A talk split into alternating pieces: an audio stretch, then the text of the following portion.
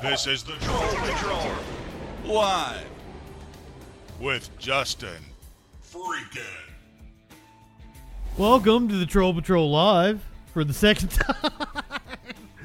and I get the YouTube stream that I'd scheduled did not start, so it made a different stream. Everything's just fucked up tonight. I am sorry. I'm sorry. I will I will straighten this all out on the channel eventually. Good evening. We're on early because Joe Biden is in Luhana getting ready to well, he's giving remarks. Warlord had actually speculated that he wouldn't uh, wouldn't be ready to give remarks until eight o'clock. However, he actually started early. He started early. So, I've got it paused over here. I've got it paused. So we're gonna we're gonna get his remarks in full here in just a second. I'm just I'm trying to straighten everything out on the YouTube stream to where it's in the right place. Unfortunately, everybody that I gave a link to earlier, it's not the same link anymore because fucking YouTube sucks like that. But it's all good. It's all good. We'll get it straightened out. Fucking YouTube. Good evening. Good evening. Welcome. I'm not high enough for this shit. I'm gonna get high. Get high right here shortly. My God, I just I just turned on monetization, and already it says limited ad revenue. Did I already do something to uh, piss off the YouTube censors? I guess. The naughty boy. Anyway, after we get done with Biden, we've got some other shit we're going to talk about. Trump's bail has been set. We're going to get an update on the newspaper in Kansas that was raided. Uh, the cops look to be 100% in the wrong. We're going to update you on what went on in Guatemala and Ecuador. Progressives notching victories. One, one to end drilling in the Amazon. Vivek Ramaswamy is apparently a 9 11 truther. Now, that doesn't surprise me, but the thing that he said was so goddamn stupid that I feel that I have to talk about it. Larry Hogan, the former governor of Massachusetts. It is Massachusetts, right? Massachusetts. Says that No Labels is going to launch a third party alternative if Trump and Biden are the nominees for their respective parties. Meanwhile, Rudy Giuliani says he has scientific evidence that proves that voter fraud did indeed occur. Justin Freakin is a formidable I'm voice. sorry, that wasn't supposed to be Matt Walsh. It was supposed to be Rudy. My apologies. Do you think we're stupid? You think we're fools? Everything is off tonight. Well, also, I just made the decision to come on early about 30 minutes ago. So, hey. We're going to cover the uh, apparently apparent serial baby killer in England who has now been sentenced. That's a wild story. Got video of a deputy who was apparently exposed to fentanyl Ring video camera of robbers who posed as maintenance workers to try to break into a home.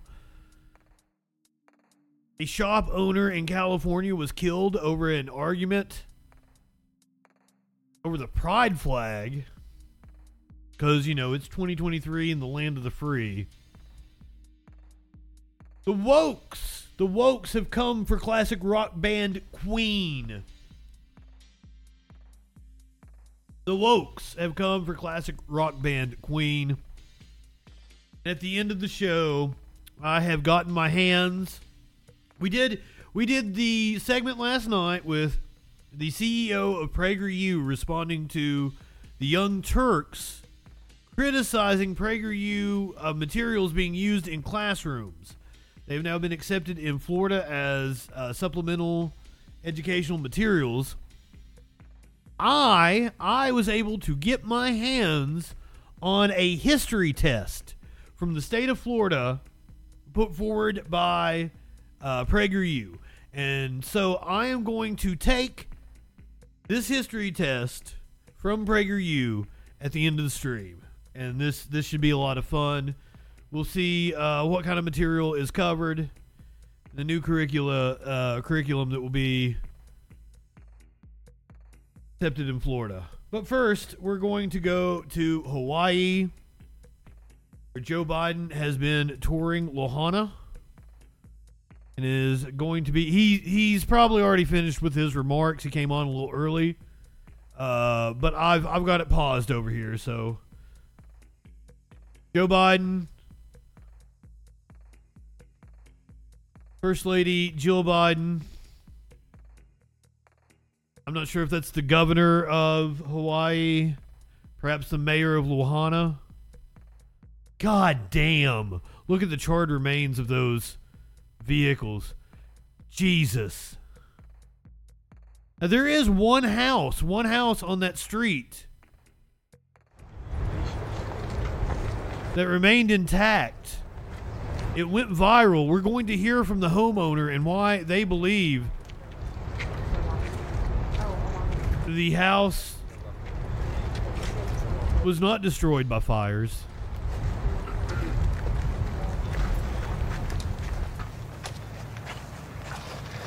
Well, hello, people of Maui. Aloha. Shown such absolute incredible courage. That's not hyperbole. I want you to know, on behalf of the United States of America, all the nation, the American people stand with you. Governor Josh Green, you've been incredible from the day we've spoken on this. You've been way ahead of the curve. Lieutenant Governor Sylvia Luke, Brian Schatz, our senator, Senator Mazie. By the way, Maisie, I told my granddaughter, whose name is Maisie as well. She said, "That's why I like her." Anyway, but her name is Maisie as well. And uh, and Jill uh, T- uh, Tokuda, Representative Ed Case, and uh, Mayor Rick uh, Bissen. Uh, Rick, uh, when we talked on the phone, I never. I, you look like you played uh, in defensive tackle for. Uh, I don't know who, but some, somebody good. Come on, But at any rate, I want to thank you for your leadership and this He doesn't know who, who, but it was somebody good. tragedy. To my left is the banyan tree, beloved by this community for over 150 years. Here in the former capital of the Kingdom, Hawaii, that has stood for generations as a sacred spot of exceptional significance. One of the people who took me under his wing when I first got to the Senate was Danny Inouye. He used to talk about, used to talk about the Kingdom of Hawaii. He was came from Japan, but it was amazing to listen to him. Today is burned, but it's still standing. The tree survived for a reason. I believe it's a powerful, a very powerful symbol what we can and will do to get through this crisis. And for this, for as long as it takes, we're going to be with you. The whole country will be with you. You know, uh, we will uh, be respectful of the sacred grounds and the traditions that rebuild the way the people of Maui want to build, not the way others want to build. We're going to rebuild the way the people of Maui want to build. But you know, it's going to be hard. So, not a tourist destination? Deadliest wildfire in over a century. And Jill and I have what's left, uh, walked Front Street, what's left of it. We've surveyed the damage from the air as well. The devastation is overwhelming. To date, 114 dead, hundreds of people unaccounted for. I remember when I got the call, my first. Yeah, the death toll is going to continue to I got rise. a call in Washington. I hadn't BP girl, good evening. and I was hiring staff in the Capitol at Teddy Kennedy's office. And I got a phone call saying from my fire department, and the young first responder kind of panicked, You got to come home. There's been an accident. Said, What happened? He said, Your wife, she, she she's dead. Come home. Come home. The tractor trailer had broadsided her and, uh, uh, and killed her in a car accident along with my little daughter. Sir, I know you're trying to like I remember connect with all the way people who have also experienced tragedy, home, but it's kind of insensitive of you to. Talk about your loss About my two boys, how are they? They were in the car. As you were standing in the middle of just Were they gonna be all right? unimaginable Were loss. they going to make it? Had they made it? Until I walked into the emergency room that I saw that they were there. The difference between knowing somebody's gone and worrying whether they're available to come back are two different things. You know, and uh, I uh, I remember one of the people who helped me the most was Danny Inouye. He helped bring me back, so I know the feeling that is many of the people in this town, this community, that hollow feeling you have in your chest like you're being sucked into a black hole, wondering, will I ever, will I ever get by this? You know, it's one thing to know, but it's quite another thing to have to wait to wonder whether your family member is going to be okay. Imagine being a parent wondering whether your child is, where it is. I remember, as I said, you know, press reports of grandfathers cry, crying for lost neighbors while trying to be strong for the ones who survived. Of a woman distributing clothing to survivors who says she didn't lose her home, but she lost her hometown. But I also want all of you to know the country grieves with you, stands with you, and will do everything possible to help you recover, rebuild, and respect culture and traditions when the rebuilding takes place. My administration has been in constant contact with the governor and congressional delegation and local leaders. As soon as I got the governor, governor's request, I signed the master, uh, the major disaster declaration that mobilized the whole of government response, which means whatever you need, you're going to get. For example, the Coast Guard and Navy immediately supported maritime search and rescue operations, while the Army helped fire suppression. Here's what that's here's what we've been doing since. First, we focused on search and rescue, which is still going on. Right now, there are over 450 search and rescue experts working round the clock. Second, I've identified Unfortunately, at this moment, it kind of seems like it's not a search and rescue; it's a uh, body recovery effort, and I I hate to say that. FEMA's Administrator Criswell to lean forward, as she always has done, to help survivors get immediate aid. FEMA's quickly provided 55,000 meals, 75,000 liters of water, 5,000 beds, 10,000 blankets, working to help remove the debris, repair roads, and restore power. Additionally, my Department of Homeland of Housing and Urban Development is working with the state to make sure survivors can move from emergency shelters into temporary housing to finally have permanent place to call. You guys got plenty of hotels over there. Small Business Administration is making low interest federal disaster loans available to Hawaiian businesses, many of them we've seen here burned to the ground, homeowners and renters, and nonprofits. If you need help, you can visit FEMA's Disaster Recovery Center at Maui College or go to disasterassistance.gov. Disasterassistance.gov. Today, I'm appointing Bob Fenton, who's here. Where are you, Bob? There. What about Bob? Bob Fenton as our Chief Federal Response Coordinator for Maui to lead our long-term recovery work. He's one of the nation's most experienced disaster response and recovery. Absolutely, PP girl. This I'm afraid it's going to turn into yet another Puerto Rico To make sure the community has spider pickle. everything the federal government can offer to heal and to rebuild as fast as possible. The crypto bros are going to descend on it. What's next? That's rebuilding the long, long term, rebuilding for long term, and doing it together to help get us back on our feet. Indigenous people are going to be pushed aside by making sure you're as if they weren't already. by respecting your traditions, by un- I've been to Hawaii. I was I went to Hawaii my junior year of high school, I think it was. And uh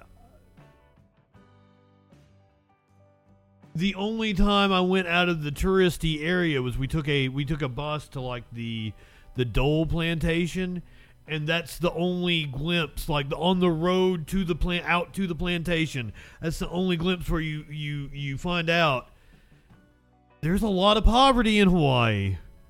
Uh, on the island of Oahu is where I was at. Understanding the deep history and meaning of this sacred ground, and establishing your community not to change it, its character, but two re- different Hawaiis We're also going to bring capabilities to help you rebuild so your critical infrastructure is more resilient in the future. That all this matters. Let me close with this. From stories of grief, we've seen so many stories of hope and heroism, of the aloha spirit. Every emergency responder put their lives on the line for us save others. Everyday heroes, neighbors helping neighbors, Native Hawaiian leaders offering solace and strength. And this banyan tree, one called it the diamond in the rough of hope. Another referred to fire cannot reach its roots, what he said. Fire cannot reach its roots. That's Maui. That's America. And to the people of Hawaii, we're with you for as long as it takes, I promise you. May God bless all those we've lost. May God find those who we haven't determined yet. And may God bless you all. May God protect our troops. Now I'm going to happy to turn this over to the governor, Governor Green. The governor of state of Hawaii. Thank you, Mr. President. Before my formal remarks, which are brief, I wanted to say that I was deeply moved by the President as he shared with us by phone about his experiences of loss and how Senator Inouye helped bring him back, and how as time has passed, he's back here with us in Hawaii. You could feel a deep, deep commitment to playing that forward and caring for our people. So, thank you, Mr. President. Friends, we've been through so much together in recent years. We had three years of the COVID pandemic, which left us isolated. We've Uh, in 2018 and 22, which ravaged Big Island, and there are scars here in people. he does kind of look like a tree in the back. Opioids and homelessness. Simp, good evening. But none of this has been as tragic. we didn't have three years of the COVID pandemic. We are still in the COVID pandemic. And uh, if my Facebook friends list is any indication, half the people in the country have fucking COVID right now. tragic as the fire in Lahaina, which over these past 13 days has come down on us like a mountain. The amount of loss we've He looks stupefied. What the fuck? difficult for us to even fathom, but we'll hold each other up. Our hearts Come are on, broken man. and we'll heal. But with the assistance of President Biden, the federal government, and the love and compassion and resources throughout our state, we know we have the support to lift us up as we find those who are lost. We'll deal with the tragedy. The president, within six hours, six hours, met our needs with the federal movement. Six hours. I don't think that's ever happened before. So it's our deepest appreciation to you and, and Dr. Biden. Thank you. The people of Lahaina will need time I like Jill better than Joe. Can we make Jill president? grieve. And thank you, Mr. President, for understanding that and for sharing, as we've shared, that Lahaina belongs to its people and we're committed to rebuilding the way the people of Lahaina want. We want to emphasize that again. This land is for the people of Maui and it's reserved as they return and rebuild. So we've res- instructed Hey now, hey now. Trump uh, threw paper towels at people. and FEMA to reach out to our Attorney General and enhance criminal I don't see Joe throwing paper towels out to the crowd. She will share more about that in coming days. Right now, I want to speak to the world. And when I say this, of course, no one can travel to West Maui right now. We will share when that is possible again. Only How long is that going to be? emergency relief workers should come here now. But all of the other areas of Maui, friends, and the rest of Hawaii, I as a as a resident of Tennessee, I will I will let you know that one of our tourist destinations burned the fuck down just a couple of years ago, and it still hasn't fully recovered. It it was a good year before it was you know somewhat close to business being open. The that's the city of Gatlinburg in the Smoky Mountains, completely burnt down, just the way the city and like Luhana looks like it, it far worse, far worse. And when you see some of the the video we're gonna look at here in a second, when like this one house survived, everything else leveled. safe. They're open, they're available. The mystique and love here, the aloha, is here for you. And the reason I say that is because when you come, you will support our local economy and help speed the recovery of the people that are suffering right now. The thousands and thousands of family members that may have had loss who will still have to care for the others that remain. Briefly, to support those who have been affected by the fire, the American Red Cross has stepped up. Please support them. They're supporting our people. The Hawaii Community Foundation, again, another place you can lean in. We will assure that those resources go to the people that are suffering. Finally, there may never be another time in our state's history, ever, when we need to summon the spirit of aloha as deeply as we summon it today. So, for the good of everyone who has been impacted, share aloha. Thank you for making that a part of what we are. The world is watching, and we will show them the true strength of our culture, our people, and all that we believe. I don't know his background, but he just seems a little white to be talking like that. The world will be reminded why it loves and embraces Hawaii, and we embrace it. Aloha.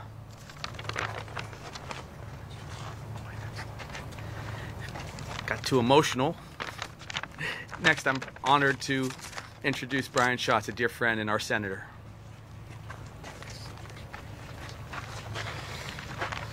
Aloha. Although we wish the circumstances were different, we do want to say mahalo to the President and the First Lady and welcome for making this historic trip in our time of need. We in Hawaii have been through hurricanes, tsunamis, volcanic eruptions, but we've never seen such a robust federal response. Thank you. Lahaina is one of the most special places on the planet. It was the seat of power for the Hawaiian Kingdom. It was a whaling town. It was a plantation town. And most recently, a vibrant, multicultural coastal community. And it was gone in an instant. Sounds like a lot of exploitation to me. Completely devastated families and communities, and the loss is unimaginable. We mourn parents, grandparents, and kids, aunties and uncles, friends and neighbors. To the first responders who put their own lives at risk to save others, and to everyone on Maui who has been working around the clock to help this community while your own lives have been turned upside down, mahalo. Please know that we are going to do everything we can to get you the help that you need. This is the deadliest natural disaster that Hawaii has ever seen, and as a result, this is the biggest federal response that Hawaii has ever seen. But we will need more support from everyone. The Maui community will pull together and chart its own future, but the scope of this tragedy means that we will need everyone in Hawaii and across the country. The work will continue, and we will be there every step of the way. I'd now like to introduce my partner in the United States Senate, Mazie Hirono. Mr. President, First Lady, thank you so much for being here to listen to the local people and to see for yourself the devastation that will require a lot of federal resources. Mr. President, you and Vice President Kamala Harris were among the first people to call me in the early days of this growing disaster. And the fires that Is it just me, or did the speaking order went from like the whitest practically to the to the most native? lives were lost. Our hearts go out to all of the people who lost loved ones and who lost everything in a matter of minutes. I was at the County Collection and Distribution Center uh, earlier this morning in the Sears parking lot. And what this devastation has led to are the people of Maui come fo- coming forward to donate their time, their resources, their homes to help their neighbors. And I even saw tourists who were helping, volunteering at this center, at this collection facility, in the last days of their vacations here because they know that their help would matter. And of course, the federal family. Looking dumb behind Senator Hirono. FEMA, Bob, you have been through many of these disasters. Yeah, seriously, and what a perfect analogy that is. Like the the white guy that flew in was the first one to get the attention.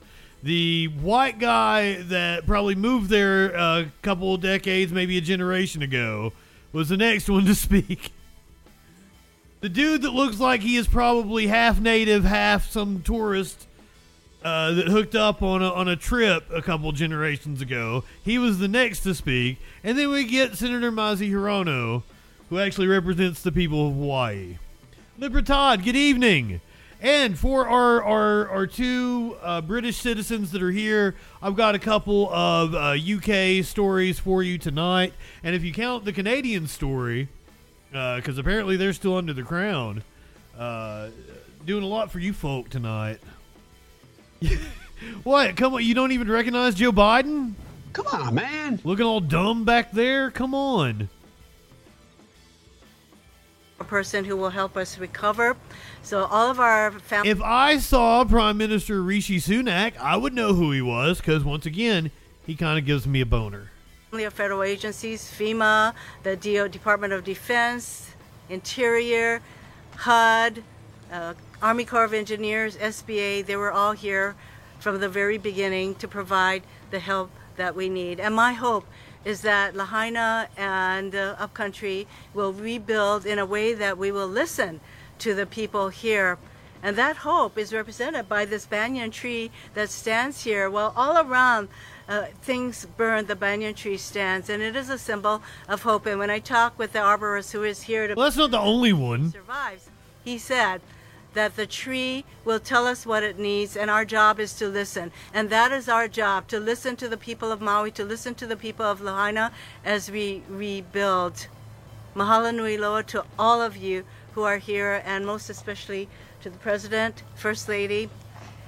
We will rebuild, rebuild and we will re- rebuild listening to the voices and the values of the people here.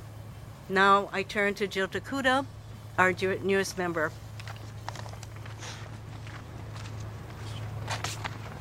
Thank you, Senator Hirono. You know, we all stand here and we can feel the. I, I assume this is the congresswoman from And I can Hawaii? tell you, it breaks my heart to think about just how hot it was here to do the damage that we see less than two weeks ago. All of our hearts breaking for what has happened here and the loss that we will ex- we've experienced. Mr. President, First Lady Biden, mahalo, not only for your presence here today, but for the love and aloha you have shown our Maui Ohana from the very, very beginning. Your actions from the earliest days of this tragedy, your visit here today demonstrates your commitment and connection with our local community. This is a national disaster. It will demand a national response. You being here with us, connecting with our community, makes that absolutely clear. The banyan tree that we stand in front of has become an iconic symbol of our heartbreak and our hope. The pain we feel as we recall happier times under her branches, our undying hope that under the charred and scarred exterior there is still life and renewal.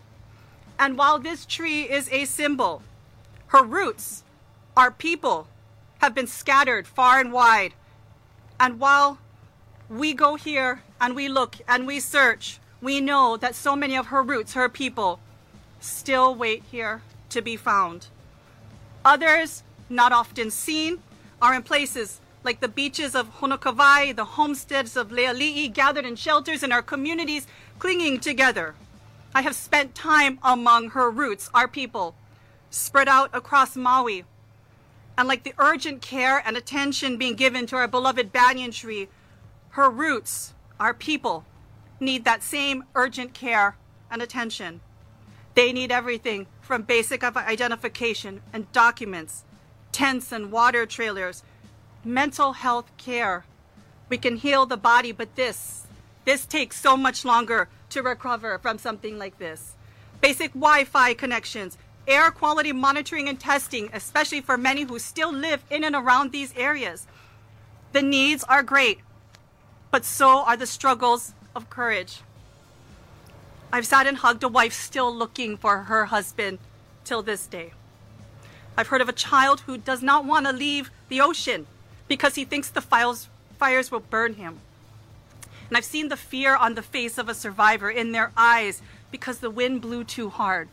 And it took her back to that moment. We know some of our most difficult days still lie before us. It's going to be long. It's going to leave us feeling heavy with loss, frustrated, angry that we can't move faster. But if our roots, our people are to not just survive but thrive, if there is to actually be renewal and life beneath these scars, these burns, then we must all draw, as has been said, on the wisdom of our kupuna and the lessons that they have taught us to live and lead with aloha and lokahi. We must remember that our strength is in our connections to one another, our ability to communicate and care with each other. The challenge we face before us will no doubt test our aloha.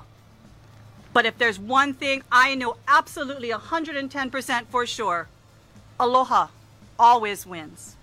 Mahalo. I now bring up Mayor Bissen. Damn, we also went from the worst public speaker to the best public speaker. Dr. Biden, First Lady. The most, Aloha, uh, the most poignant. We're hurting because so many have lost so much. We are hurting because we know we have changed forever. Quesadilla, good evening. We're hurting because not only we've lost our historical places and our homes, but we've lost our loved ones. This is a historical town. There's much to be learned from this place. Just behind me is the Maui is the Pioneer Inn here on Maui. My mom worked there for 17 years. In the 70s and the 80s, I would spend much time here with her. That courthouse there is the original Lahaina courthouse. As a young prosecutor in 1987, I started my career in that courtroom. There's much memories for all of us, and that's why we hurt because we don't have those anymore. But what we do have is help. All the help that's been mentioned by every person standing here, and more importantly, the heroes there faced, facing horror and going after that. And that's the reason. No, he, he's behind this dude. because we have the help. The community has come together. And when I say community, I mean the world's community, not just Maui, not just Hawaii, not just the United States of America, but all countries have come forward to help us. We brought that together. So what that leaves us leaves us with is hope. We have hope that we can put this together as we comfort those who have hurt so much and we try to heal. And so again, I'm here on behalf of the people of the county of Maui, Molokai, Lanai, to thank every one of you who have given to us, who have donated, who have offered their services, and especially the leaders behind me, who in each of their own ways have also helped us. And I want to just say how responsive the president has been. Uh, he called yesterday, asked for the help we needed. We talked a little bit about that, and within two hours, one of his cabinet members called me back to answer my question. So we've been getting all the help that we need, again, because we want to let our people know that there is hope. Mahalo.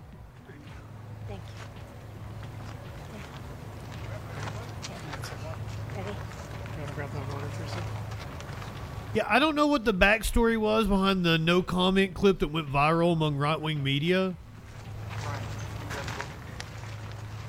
Uh, because this every, story that I've seen thus far have been that the federal government response uh, has been one of the best of, of recent uh, disasters.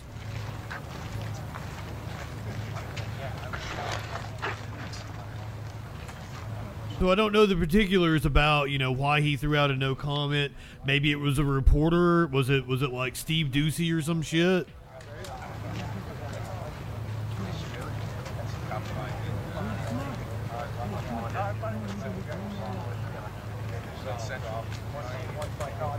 Yeah, like uh, supposedly Biden was on the phone with the governor within hours, and that like it, they like the governor even mentioned it said like the quickest approval within like six hours they had the the Coast Guard assisting in the in the search and rescue. Uh, what, what all what they they mentioned several things uh, that were activated, but man, look at that! Look at the devastation.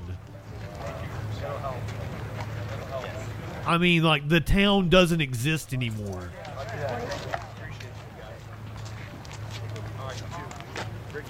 See, see you soon, Party, buddy. bro. I'll see you soon. Just insane. That's how, that's how it is. That's how it is. I'm gonna come back next time. It'll be different. It'll be different. Yeah, uh, prepare yourself for the for the footage that you're getting ready to see here. There was a house that went viral on social media because it was one of the only structures that survived. The owner of that house is going to explain to us how they believe it. Uh, oh, I don't know if we have footage of them talking, but this is the house in question. A single home on a block bordering the ocean in West Maui miraculously survived the wildfires. Uh, the image of its resilient red roof standing outside in the rubble uh, has gone viral. Homeowner Atwater Millikin told the LA Times it's 100% wood house.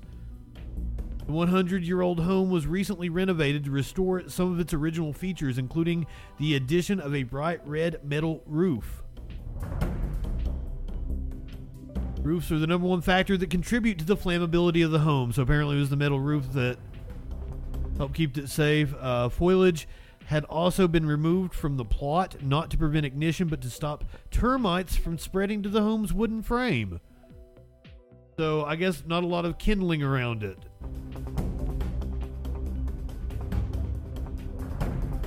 Those changes, in addition to the home being bordered on three sides by ocean, probably what kept the flames at bay. Wow.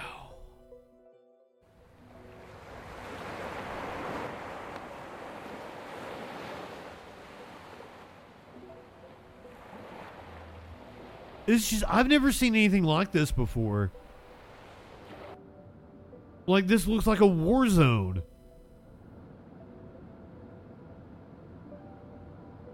This is what I imagine Hiroshima looked like after we dropped the goddamn bomb on it.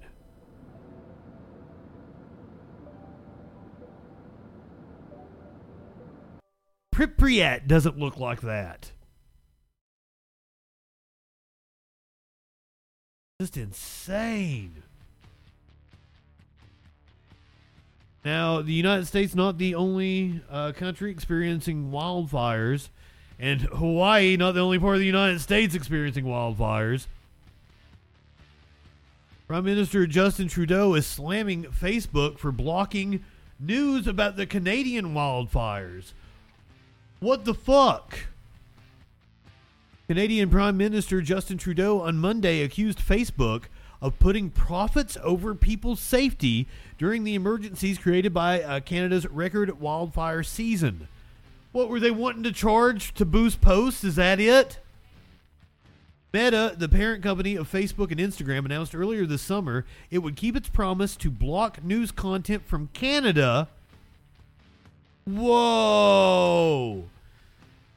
To block news content from Canada on its platforms because of a new law that requires tech giants to pay publishers for linking to or otherwise repurposing their content online.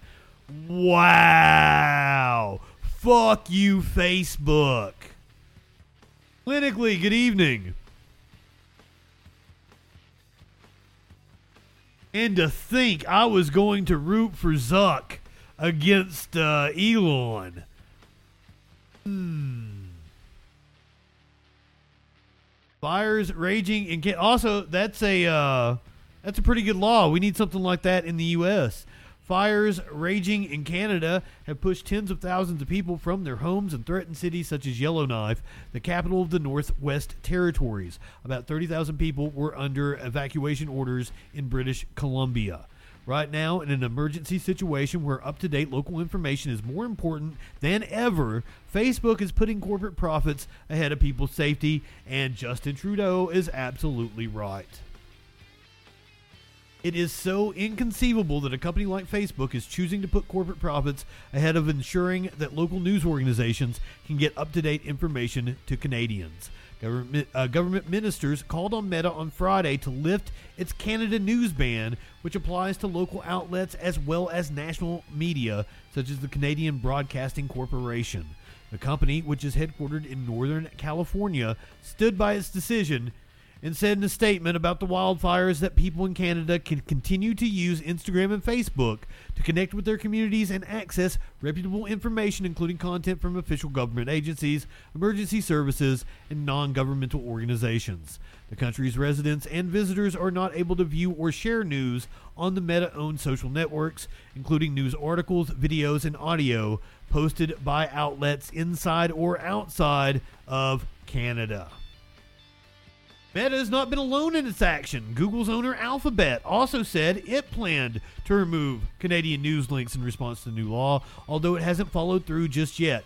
The Online News Act passed in late June after a lengthy debate and is set to take effect later this year. Fuck you, Facebook. Fuck you, Google. Fuck all these fucking tech companies.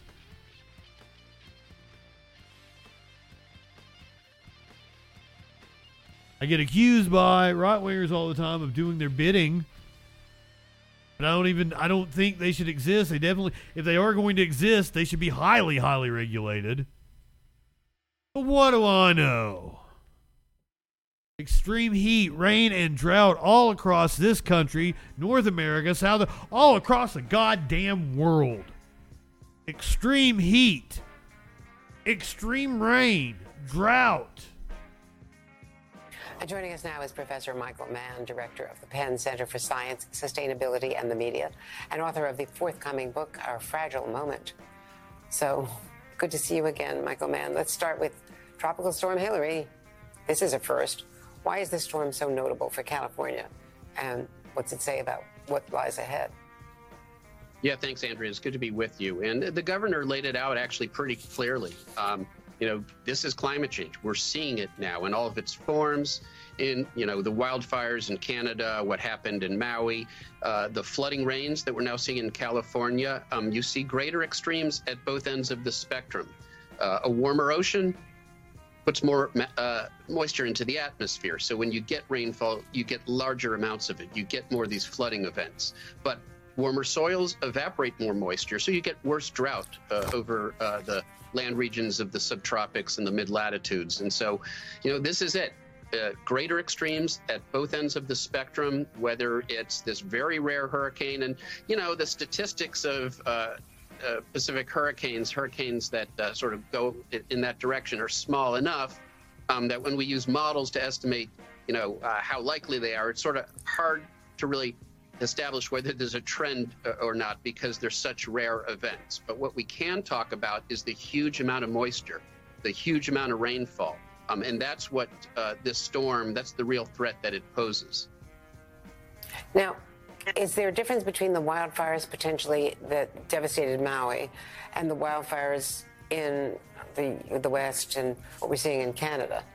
Um, because is the, open te- uh, is the ocean temperature as warm around Hawaii as it is here? Yeah, so it's a great question. Um, you know, uh, Canada in the summer, you're, you're well into the mid latitudes. Um, it tends to get quite dry in Western Canada. We don't expect that, right? For Maui, for um, you know the, the tropical uh, islands of Hawaii, it's sort of something that we're not used to. We're not used to thinking about extreme drought on, on the Hawaiian Islands, but the trend is in that direction. It's been getting warmer. It's been getting hotter, which means, again, more evaporation of moisture from those soils, and rainfall's been going down. And so it's a double whammy. It gives you worse drought, and it was that extreme drought in parts of the island that. Clinically, clinically, quoting the, the amazing George Carlin. Uh, it's not save the planet, it's save the humans. The planet will be fine. The planet will be here long after we are gone. Maybe it just needed us to create plastic, and now that it has plastic, whoop, shrugs us off. Help facilitate the, the damage, the extent um, of those wildfires. So it's different dynamics playing out in different places, but the underlying factor, the warming of uh, the planet, uh, increased evaporation rates is common to a, a lot of these. Uh, now, I'll, I'll, mention one other factor with Maui, with uh, with the, the, the, the, hurricane that sort of went to the south of Maui that contributed to uh, the uh, very strong winds. So the winds depend on how large the differences in pressure are. And when you have a hurricane to the south, that's really lowering the pressure. It gives you different uh, a different gradient in, in, in, pressure, worse winds, and those winds were an important part of the problem. They helped spread those fires, they helped knock down those fire lines, and why did it intensify that storm, that hurricane intensify so quickly? Uh, climate change played a role there. Those very warm oceans mean very rapid intensification. It ballooned to a Cat 4 quickly. It contributed to that pressure gradient that contributed to those winds. It was what I call a compound climate disaster. A number of different climate related factors came together. Oh, God, I hate that song. As I was talking about last night, I hate that little uh, stinger on the outro of MSNBC. I'd rather have Lester Holt come at me than that. Well, at least somebody's doing something about climate change. May not be the U.S., but somebody is. Ecuadorians reject oil drilling in the Amazon, ending operations in a protected area. Mad props. We're going to talk about a couple of different elections in Latin America, and it is a good day for progressives. Ecuadorians voted against drilling for oil in a protected area of the Amazon, an important decision that will require, require the state oil company to end its operations in a region that's home to isolated tribes and is a hotspot of biodiversity. With over, over 90% of the ballots counted uh, by early Monday, around 6 in 10 Ecuadorians rejected the oil exploration in Block 43, situated within the Yasuni National Park. The referendum took place along with the presidential election, which will be decided in a runoff between leftist candidate uh, Luis Gonzalez and right wing contender Daniel Noboa. I'm probably fucking both their names up. The country is experiencing political turmoil, turmoil following the assassination of one of its candidates, uh, Fernando Villavicencio. And I just did that story the other day. I learned how to say his name during that story and still fucked it up. Let's talk about the runoff and what is going to happen next. Ecuador's presidential election moves towards a runoff vote in October. So that is, that is uh, Luisa Gonzalez, the Citizens Revolution political movement, the Progressive, and her running mate Andres uh, Azar Az, Az, uh, so sorry. I am I am so fucking sorry. Arauz. And I'm probably still fucking it up. They're celebrating after early results showed them ahead in the snap election. Ecuadorian voters looking for a new leader to help curb the country's unprecedented violence will have to head to the polls again in October for a runoff that is likely to see the ally of a uh, convicted former president vie against the principal heir of a banana growing and exporting empire. No candidate in Sunday's special presidential election received enough support to be declared the winner. The election process took place under the watch of tens of thousands of police officers and soldiers deployed across the country, partly in response to the assassination of a presidential candidate earlier this month. With more than 85%, and we watched the video of that happening, that was wild.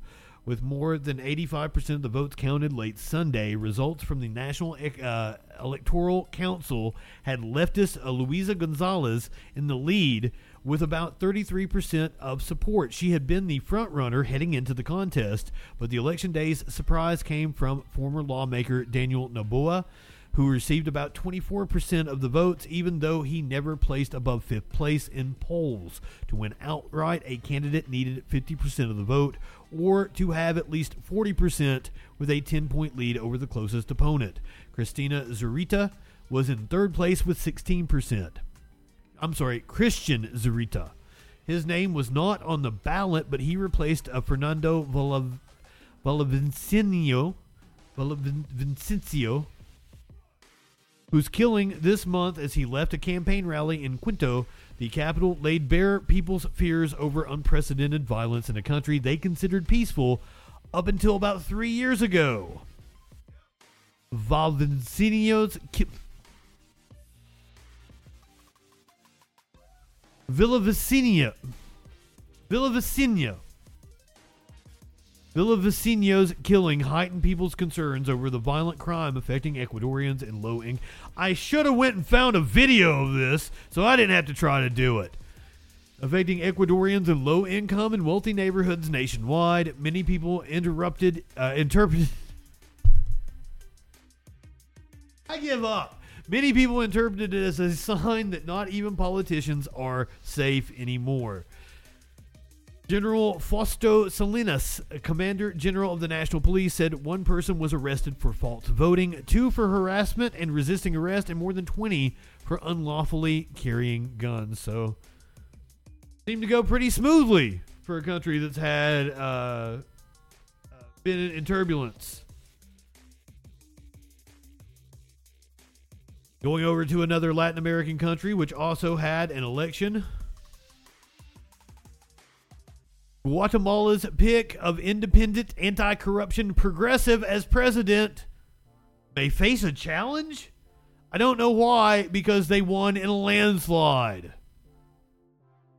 Guatemalans overwhelmingly picked an independent progressive to be the country's next president, but his opponent remained silent on Monday, leaving open the possibility of a challenge to landslide results that resoundingly rejected the company's elite. He's going to try to pull a Trump, eh? With 100% of the votes counted, anti corruption crusader Bernardo uh, got uh, 58% of the vote to 37% for former First Lady Sandra Torres in her third bid for the presidency. The results still have to be certified to become official. Torres made no public statements in the hours after her loss, creating the question of whether she would dispute the election and set her backers against uh, Arevalo's some of whom pledged to greet any controversy with street protests. The United States has long had strong economic and diplomatic ties with Guatemala, and President Joe Biden weighed in Monday, saying that his country saw Arevalo as the winner. So I guess if the CIA isn't bagging it, uh, the right wingers don't have uh, any chance. So go fuck yourselves. Let's move to presidential politics here in the United States, shall we? I found this one interesting. Vivek, whose name rhymes with cake, is a 9 11 truther. That doesn't surprise me, and it's actually the statement that he made that surprised me. Because even if you're 9 11 truther, I don't really think what he said made a lot of fucking sense. Vivek Ramaswamy wants to know how many federal agents were on the planes that hit the Twin Towers. So, so now it's not just federal agents out here causing January 6th and making Trump supporters look bad. There were federal agents on the planes that hit the Twin Towers.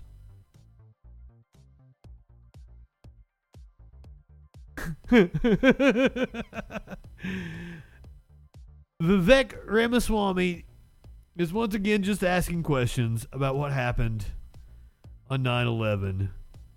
Do we is there video? Is there video? There's not video, is there? Is there audio? Oh no, that's just listening to the article. They just interviewed him. An interview with The Atlantic. Ramaswamy spontaneously turned to the subject during an exchange about whether Americans knew the truth about what really happened during the January 6th assault on the Capitol. I don't know, but we can handle it. Whatever it is, we can handle it. Government agents, how many government agents were in the field, right? He then pivoted to September 11th when terrorists hijacked, hijacked four jetliners and crashed them into the World Trade Center. I think it is legitimate to say how many police, how many federal agents were on the planes that hit the Twin Towers. Maybe the answer is zero. It probably is zero for all I know, right? There was a marshal on one of the planes, wasn't there? If I, it has been 20 fucking years since I read the 9/11 Commission report, and yes, I did fucking read it. Because I was a glutton for punishment back then. I want to say one of the planes had a marshal on it.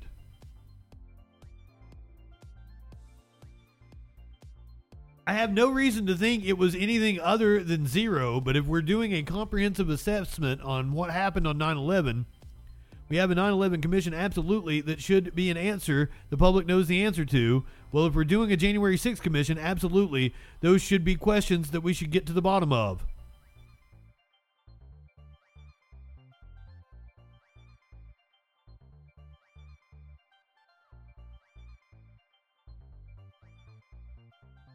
Jesus! He later insisted that he didn't think the two events belong in the same conversation and that it's ridiculous to compare them, but he continued to insist he wants the truth about that day. I am not questioning what we, this is not something I'm uh, staking anything on, but I want the truth about 9 11.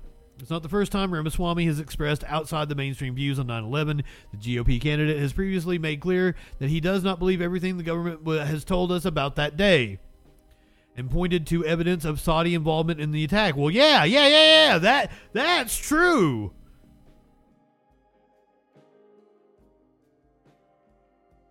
But that's that was the Bush administration their ties to the Saudi royal family.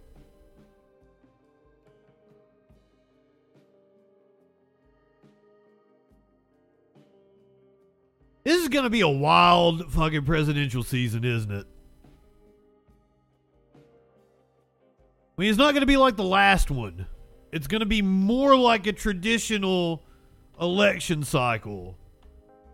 But it's it's going to be wild, isn't it? Larry Hogan says that no labels will likely launch a third-party alternative if Trump and Biden are the nominees. Well, Mr. Hogan,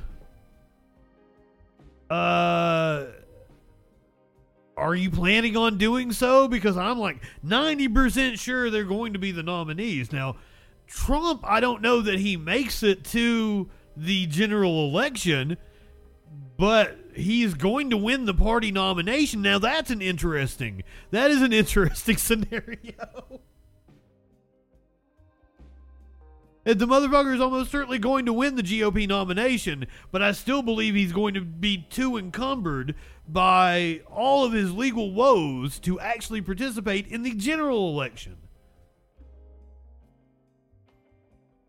So I honestly have no idea how this is going to shake out. We're in for a lot of me as a political commentator doing a show mocking current events and politics I'm salivating at what's getting ready to happen, but as an American citizen, I don't know I'm uh, I'm too excited for it.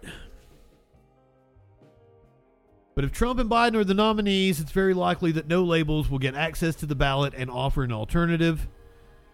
Joe Manchin. What Hogan said on CNN State of the Union. And if most of the voters don't want A or B, we have an obligation to give them C. I mean, for the good of the country. And I encourage him. I hope he does. Do it. Do it. Do it. Do it. Do it. Do it. Do it. I feel like a no labels pulls more from Trump than he than it does from Biden. That's just me. Cornel West is possibly going to pull from Biden or is going to animate people that wouldn't vote anyway. So go ahead, run a no labels candidate. I'm all for it. Hogan, who serves as the national co chairman of No Labels, a political group that has been pushing for a third party ticket, said two thirds of the American people are not interested in voting for the Republican or Democratic nominee. An overwhelming majority of people who are completely fed up with politics. They think Washington is broken. It is. And so, even though this normally is not something that we consider and talk about seriously because it hasn't happened in the past, this is something that could happen uh, noting that it's still a long way off. David Axelrod, a former senior advisor to President Obama, pushed back against Hogan's proposal on Sunday, saying, Honestly, doesn't that pave the way for Donald Trump? No, I don't think so. Doesn't that siphon votes from Joe Biden and elect the person that you have criticized so heavily? I don't think so. I just don't I don't think so. What do you guys think? Is a no labels candidate going to pull more from Trump or Biden?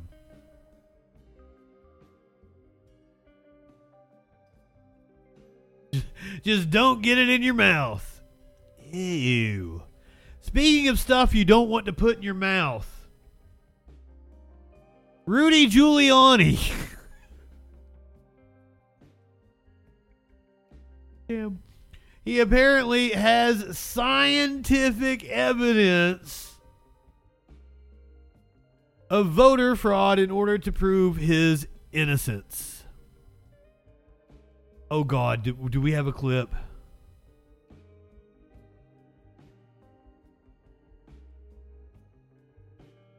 Yes. Excellent question. First thing is, uh, I DJ Dub giving, giving anything away. At least I'll tell you my strategy. I'm going to follow Mark Meadows and file as soon as I do the the uh, uh, the arraignment. I'm going to file a motion for removal to federal court, which I would say um, almost virtually will be granted. So we'll be doing it in federal court. Uh, will we get an appeal right away if we don't if it doesn't get removed? And your answer, my answer is absolutely correct. We will show because the real the trial is about the following: Did he believe really that there was sufficient ground to argue that there was a, a, a crooked election, or didn't he? And was he lying? Well, the fact is, I know he was. He, he believed it, and I did. And in many and others. one and Whoa, whoa, whoa, whoa, whoa, whoa! I believe we we have him knowing that he lost, don't we? That came out during the January 6 hearings, if I remember correctly. Any others did. In fact, about 50% of the American people believe it. In fact, a number of judges who were in, in minority believed it. But we decided to get out of the courts and go to the legislature so we get these witnesses out. Uh, we'll and, have you- and the answer to the last part of the question is yes, there are things we didn't present then.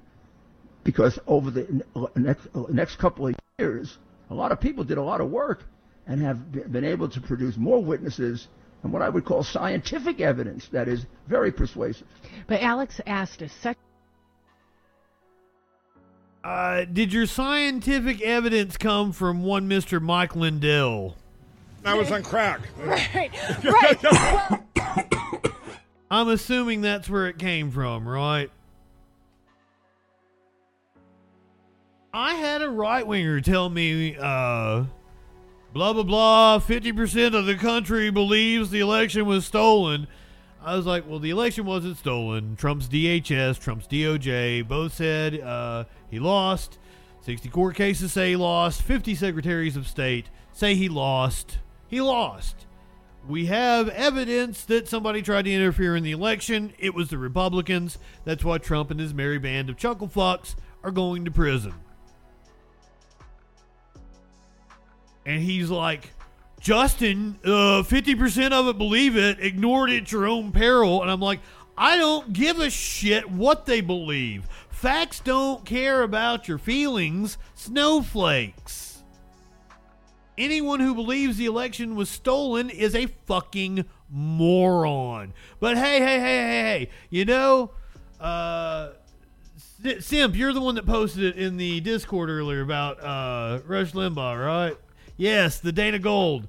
Uh, nobody thinks about Rush Limbaugh anymore. I do. I think about Rush Limbaugh. I bring him up because right before he died, he gave me a fucking perfect soundbite. As a conservative, it's getting harder and harder to not look like a kook. And for once, I agree with Rush Limbaugh.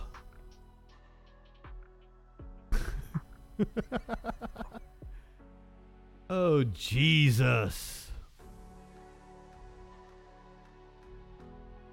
Trump's lawyers were in Fulton County, Georgia today. They were apparently negotiating with the DA, Fani Willis, and Trump's bond has been set. The bond that he will post come Wednesday. Breaking news out of Fulton County, former President Donald Trump's bond has just been set. It's at $200,000. Joining me now. okay, is he allowed to use campaign funds? Does he have 200 grand?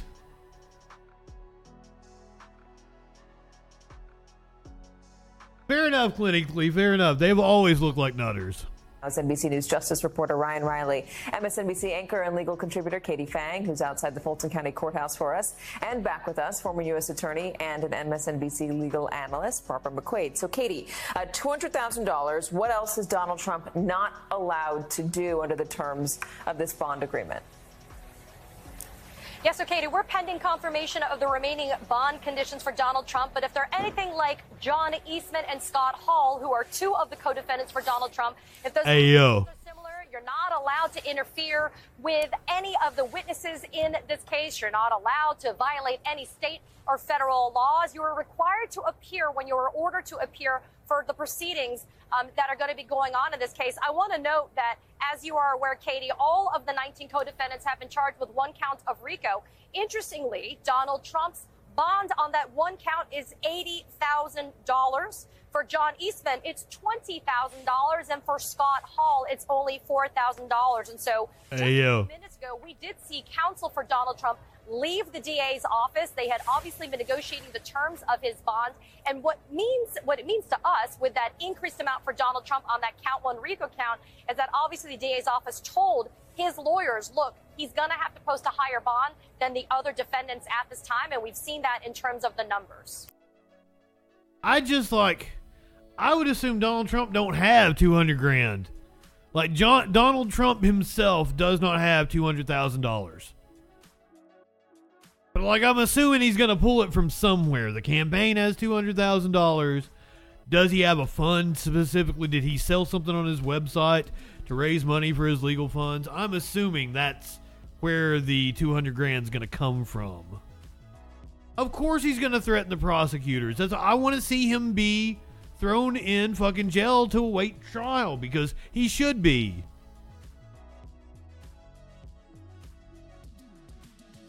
I mean, he's already threatened the prosecutor. He's already done everything that he can to try to. Uh, they tried to um, get a court to to uh, before before the indictment even came down. They were trying to get a higher court uh, to move it from her jurisdiction or some shit that came out today. They're trying to get the Georgia legislature to remove her, and they don't have that kind of power. Jesus.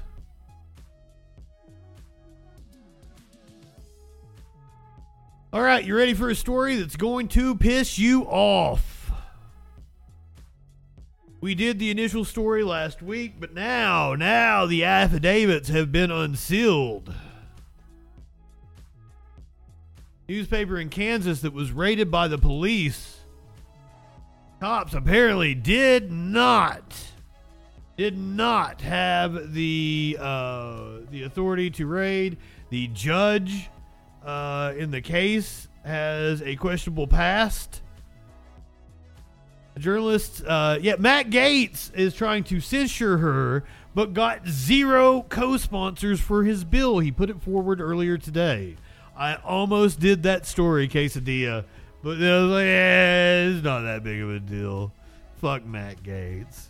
A journalist's seemingly routine public record search sparked unprecedented law enforcement raids on a Kansas newspaper office and the publisher's home. By the way, ended up killing the publisher, the the or the the publisher's mom, the elderly lady that lived at the home. The search of the Marion County Records offices was based on a police chief's stated belief that one of its reporters committed identity theft by accessing the driver records of a restaurant owner, according to do- uh, court documents released by the paper's attorneys. Downloading the documents involved either impersonating the victim or lying about the reasons why the record was being sought. Marion Police Chief Gideon Cody wrote in affidavits supporting raids on the paper's newsroom. A day after the August 11th raid, Meyer's 98 year old mother record co owner Joan Meyer died, and the publisher blamed her death on stress caused by the police incursion.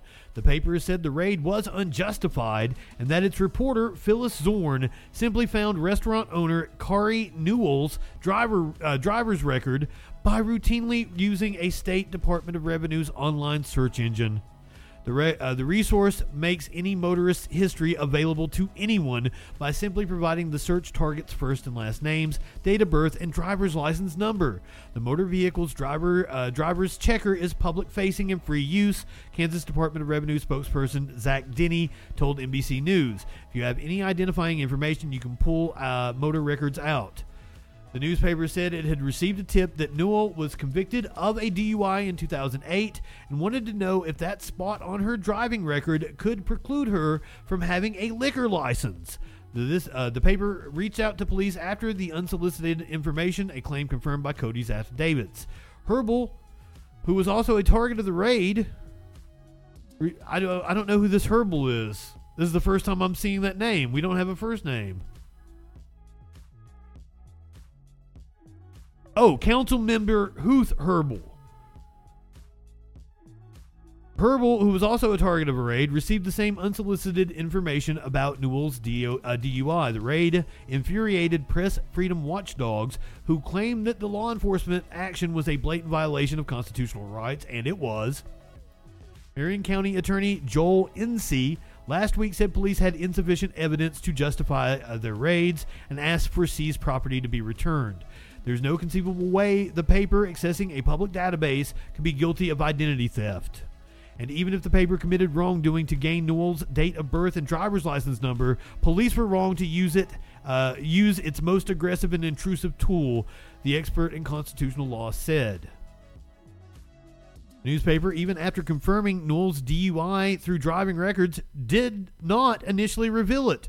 The DUI was only reported by the newspaper when Newell revealed it herself at a city council meeting as she publicly accused the newspaper of using illegal means to get that information.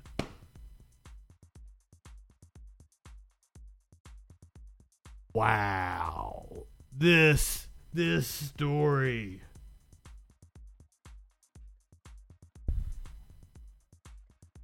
The paper didn't even publish the information. The woman did it herself when bitching about the newspaper.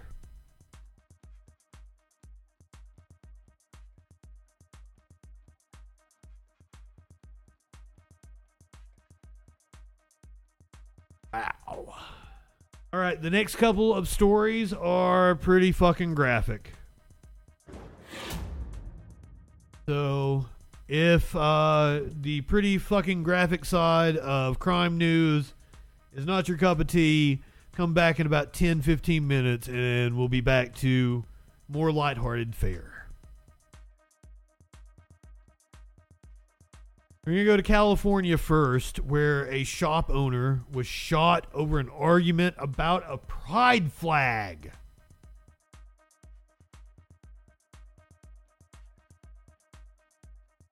Oh, I thought I had a video to play you, but apparently they are live right now with some kind of press conference about it. We're going to read the story here. Maybe we'll pick up some of the press conference.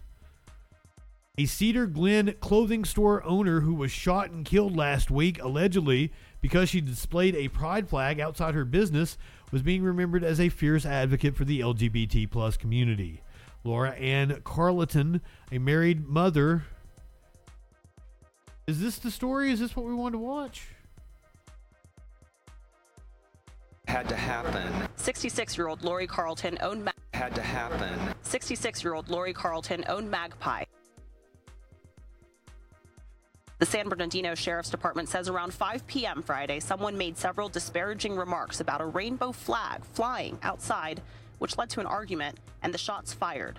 Wesley Lynn and Matthew Clevenger are part of Lake Arrowhead's LGBTQ plus community. They knew Lori as a friend and an ally. We don't really hear of cases like this so much, uh, of allies getting killed for for support. Even violence against allies. The violence took more than just a person. One by one, people showed up and reflected on the service minded, community oriented neighbor who, by all accounts, cared deeply for those who made this place home. Well, how do we move forward, you know, with this um, undercurrent of hate having invaded or taken from us that sense of security and, and love and safety. So often in these kinds of tragedies, you hear people say, this kind of thing doesn't happen here. It's so quiet.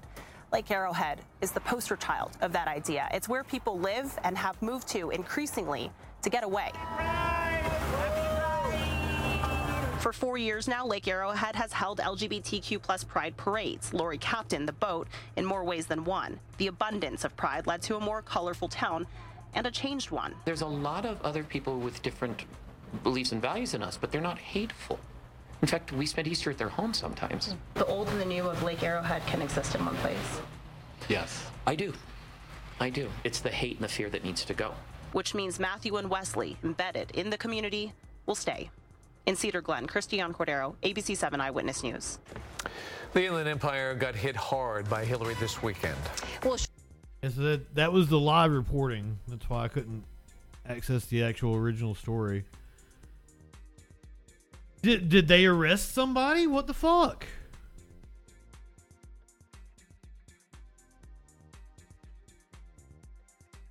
The update.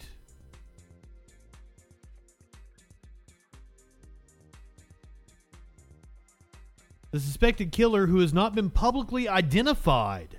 Why? Why?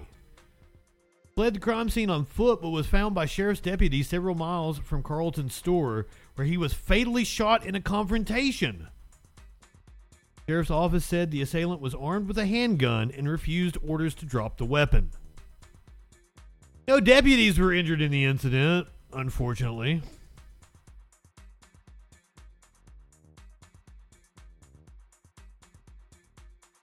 So, have not released the name.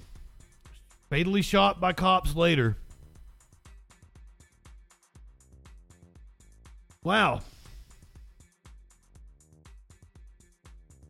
Go across the pond where there is a horrific story going on. I don't know any of the details. But apparently, this woman was a nurse and she didn't like babies. Lucy Letby, serial killer nurse sentenced for murdering babies. Yeah, content warning. I've only seen the headlines. I knew this was going on, but uh, I think I had it on the list one day last week to talk about while the trial was going on. But it just it got cut one night. Nurse Lucy Letby, the most prolific child serial killer in modern British history, will die in prison as she's been sentenced uh, to a whole life order at a hearing she refused to attend. Judge Mr. Justice Goss handed the baby murderer a, a rare sentence, which is life imprisonment with no possibility of release. The 33 year old was found guilty on Friday of murdering seven infants and attempting to murder six others when she was working on the neonatal unit at the Countess of Chester Hospital between June 2015 and June 2016. She deliberately injected newborns with air, force fed others milk, or poisoned them with insulin. However, the nurse indicated to her legal team last week that she would not take any part in the hearing, while the judge said the court has no power to force a defendant to attend a sentencing.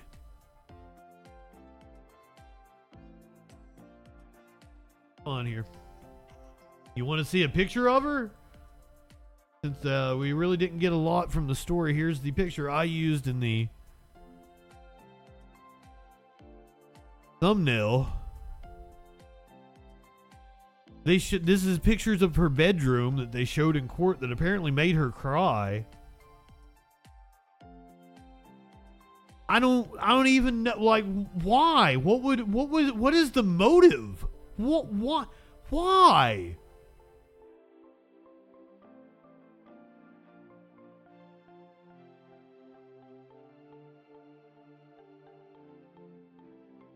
Can somebody explain this shit to me? Can we get a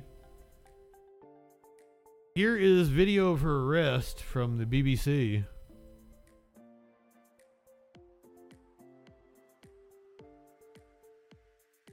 I thought I had video of arrest. This is her sentencing. On each of the seven offences of murder and the seven offences of attempted murder, I sentence you to imprisonment for life. Because the seriousness of your offences is exceptionally high, I direct that the early release provisions do not apply. And now uh, one of our uh, resident bean eaters chimes in. I'm sorry. I'm sorry. I like beans. I don't know why. I don't know why I say that as an insult. It's more the beans at breakfast that get me.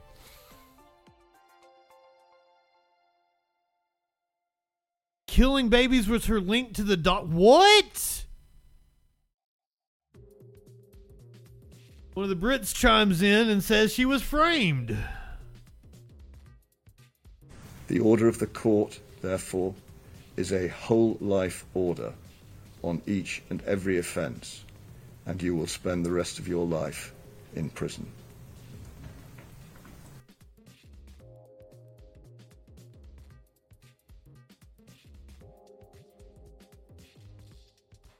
Okay, so her defense stated that she maintained her innocence throughout the proceedings. There was nothing he was able to add in mitigation that was capable of reducing the sentence.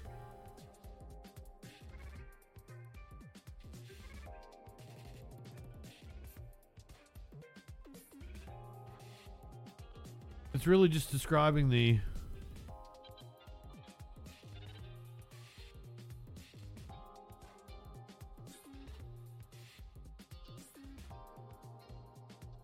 Hospital bosses ignored months of doctors' warnings about Lucy Letby. Hospital bosses failed to investigate allegations against Lucy Letby and tried to silence doctors. The lead consultant at the neonatal unit where she worked has told the BBC. The hospital also delayed calling the police despite months of warnings that the nurse may have been killing babies. Jesus Christ! The unit's lead consultant, Dr. Stephen Brearey, first raised concerns about Letby in Oct- October of 2015. The first five murders all happened between June and October of 2015, and despite months of warnings, the final two were in June of 2016.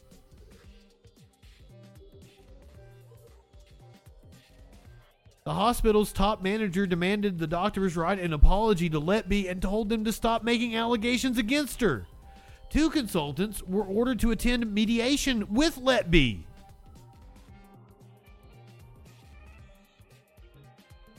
When she was finally moved, Letby was assigned to the Risk and Patient Safety Office, where she had access to sensitive documents from the neonatal unit and was in close proximity to senior managers whose job it was to investigate her.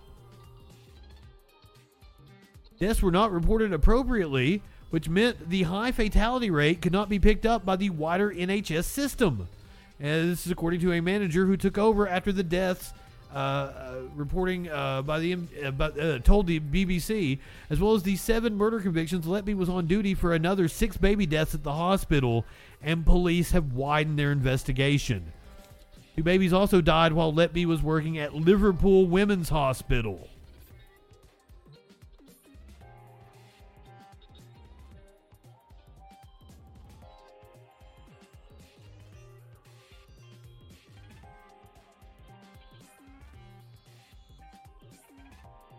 Fucking wow.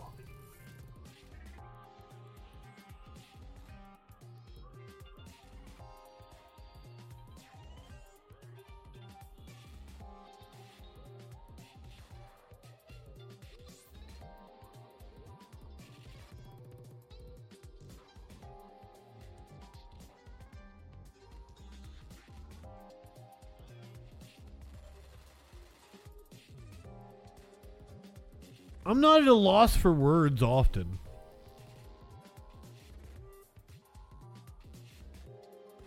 I'm sorry.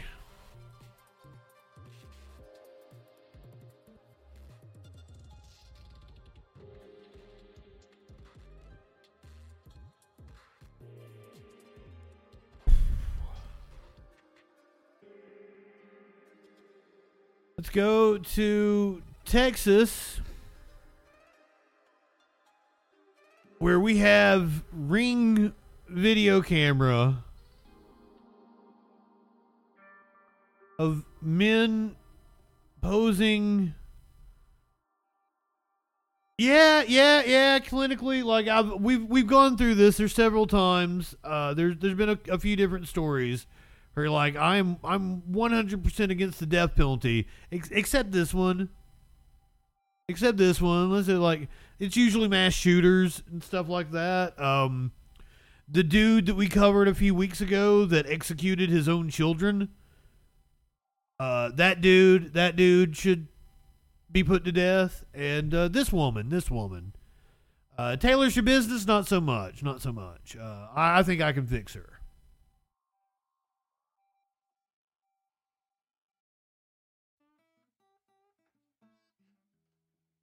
Drugs make you do some weird things, don't they, Elon? Stay tuned for that one.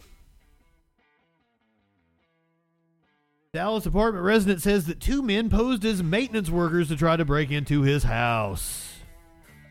Dallas police are also looking for two men who posed as maintenance men before trying to break inside an apartment. It happened at a complex on Gannon Lane. WFAA's Sydney Persing spoke to the victim who said he's doing the mule kick to protect his family. This dramatic encounter was all captured on video. It is going viral tonight, and it is not hard to see why. Saturday, just before 6 p.m., here at the Interlace Apartments behind me, a young man named Ethan Rodriguez was at home when he heard a knock at the door. Rodriguez looked through his peephole, and here is what he saw a man who said he was a maintenance worker asking to come in. Yes, uh, they came to check your air filters. But Rodriguez didn't let him in, and the guy left. Moments later, though, he came back with a friend and a gun.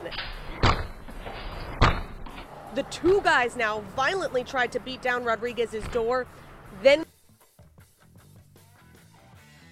Okay, there's two things. If I'm going to try to rob somebody, I'm probably not going to do it in broad daylight at an apartment complex.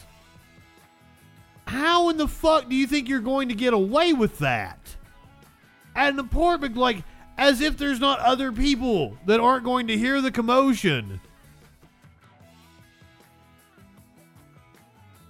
Uh,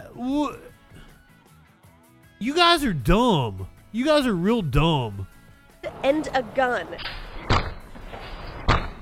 The two guys now violently tried to beat down Rodriguez's door. Then Rodriguez opens fire. Okay. Ah! One of the suspects returned fire. Real dumb, aren't you? Real dumb. According to police, one of the suspects returned fire before fleeing. I asked Rodriguez this afternoon what was racing through his head as all of this played out. Wonder why the hell he's trying to get in my house. This is a random encounter. He just coming at the door acting like he's maintenance and I don't know him at all. He's just trying to break into my house. So I just did my best intentions to try to protect my family. Dallas police officers tell me no arrests have been made yet. Rodriguez, though, is hopeful that will change soon. I've got much more from him coming up tonight at 6. Reporting here in Dallas, I'm Sydney Persing. Back to you. Well.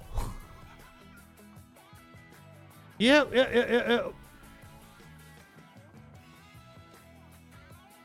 Well, that happened.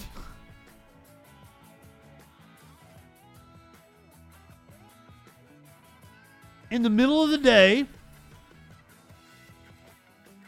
at an apartment complex.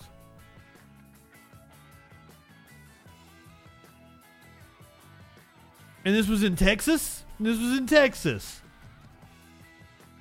You're going to go to just some random ass apartment in Texas, one of the most heavily armed states in the country, and just start trying to break down a door. Did you see him in the parking lot? And think he looked like a punk? What the hell? I, what went through their minds? That could have absolutely injured uh, their neighbor.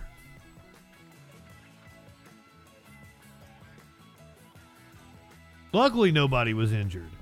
I can't. And the and the perps tried to actually shoot back. I can't believe that. I can't believe any of this. This is.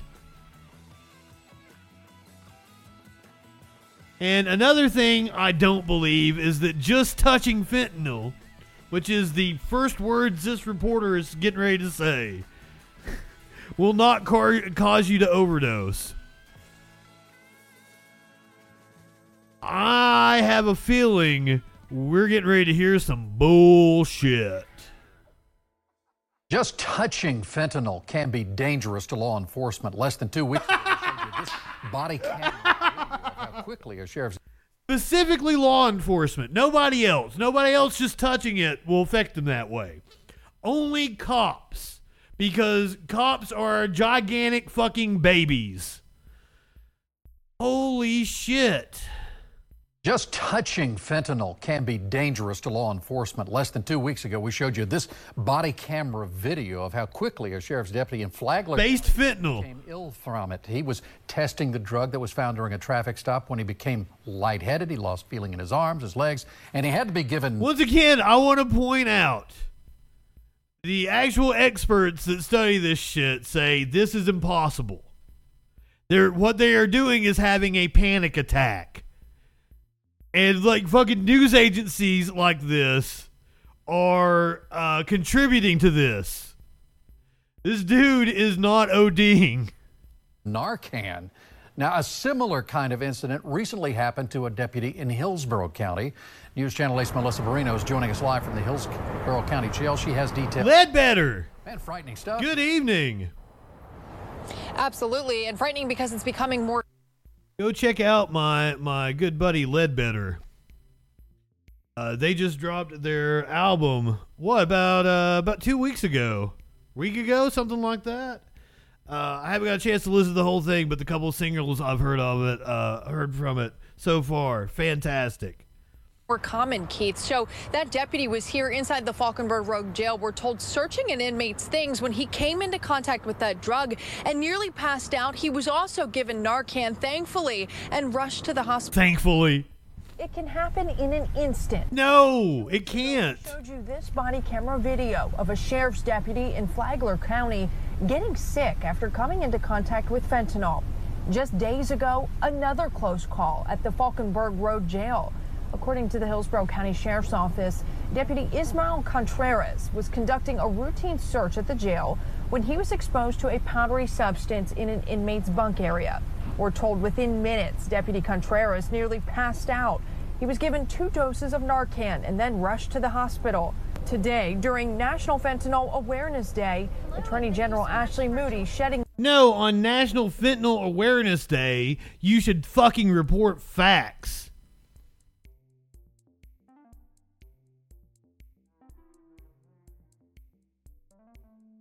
Can fentanyl be absorbed through the skin or by touching? And, I, and we're reading from health, uh, ucdavis.edu.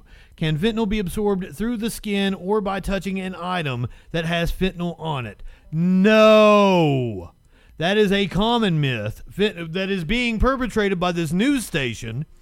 Fentanyl cannot be readily absorbed through the skin, nor can you overdose on fentanyl by touching a doorknob or dollar bill. As a result, it is safe to help people who have overdosed. There are fentanyl skin patches that are prescribed by a doctor in which a special formulation of, of the opioid can be slowly absorbed through the skin. Even then, it takes hours of exposure. So, once again, this is bullshit. One pill can kill. Light on this incident. You expect that those jobs are dangerous. The increasing jeopardy in which we are placing law enforcement officers and first responders that are coming in contact with fentanyl is is is frightening. The Hillsborough County Sheriff's Office declined to speak on camera, but confirmed they are looking into how the drug, which tested positive for fentanyl, made it into the jail. Jose Rojas is president of the local 506 Bureau of Prisons, representing federal prisons, including Coleman Correctional in Florida. He says this is an issue they're facing more and more. in the federal prison system throughout the country, we've had the same issue where we've had to rush staff to the hospital. Now, as for Deputy Contreras, he was treated from the ho- or treated at the hospital rather, and then released. We are told he's doing okay. In fact, he has returned to work. Doing okay. He is 100% fine. He had a panic attack. Did the did the nurses at the hospital fucking laugh at him?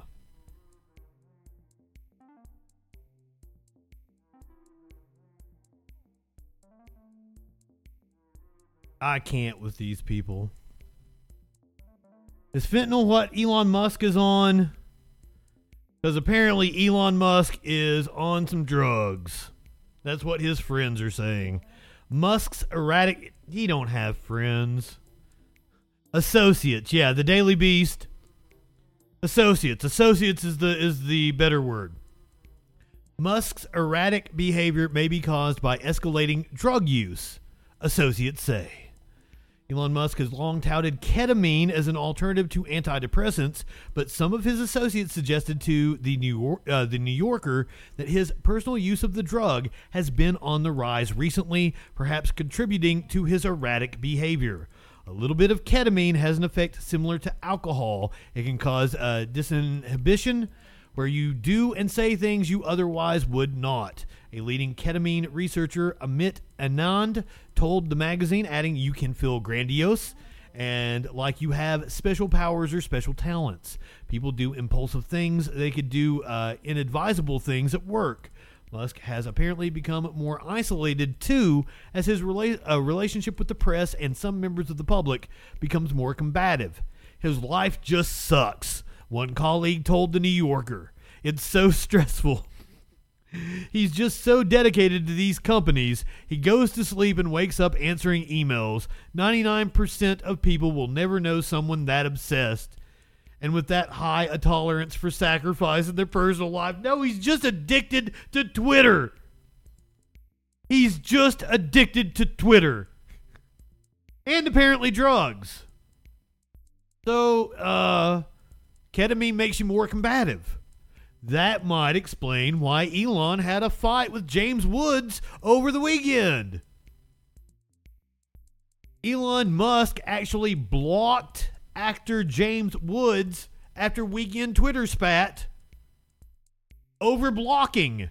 the move came after the Hercules actor criticized. I know him more from uh, Family Guy.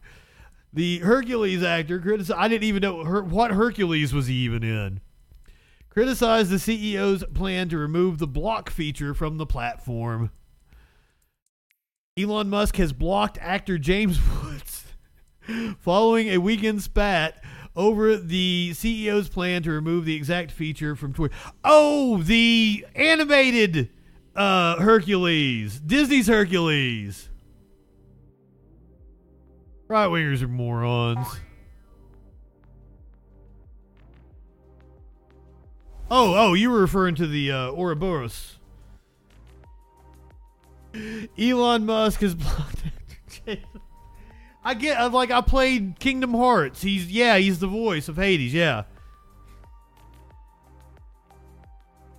Ah, fuck! I even knew that. I just played Kingdom Hearts just a few months ago. On Friday, uh, Musk 52 announced that the social media site, which he has attempted to rebrand as X, I'll never call it that. You you dead name your children, I'll dead name your fucking social media company. It's Twitter, motherfucker. Will dramatically limit the ability of users to block other accounts. Many believe that the decision will allow harassment to flourish on the platform. Listen, I have zero people blocked on Twitter, and I am blocked by hundreds, maybe thousands. Go ahead, Elon. Do it. Blocking is going to be deleted as a feature except for DMs, Musk tweeted. It makes no sense. Uh, as many people have speculated, someone showed him how many people have him blocked, which includes Me. Oh, I just contradicted myself, didn't I? I said I didn't have anybody blocked. I do, Elon. I have Elon blocked. The next day, Woods, who is known to be one of Hollywood's most vocal conservatives, criticized the billionaire's decision. The 76 year old argued that if Musk removes the ability to block concerted harassment by trolls or organized political uh, entities, how will X, or Twitter, be any different from Jack Dorsey's horrid Twitter? Dorsey was the co founder and CEO of Twitter before he sold it to Musk. Apparently, Dorsey chimed in and said, uh, Yeah, do that. Other people have noted he will get removed from the Apple App Store and the Google Play Store. Musk, whom uh, I once championed, according to Woods, is only doing this to protect his advertisers anyway. Not true. It's because somebody showed him how many people have him blocked. User, because I mean, he bought the platform and automatically had everybody follow him.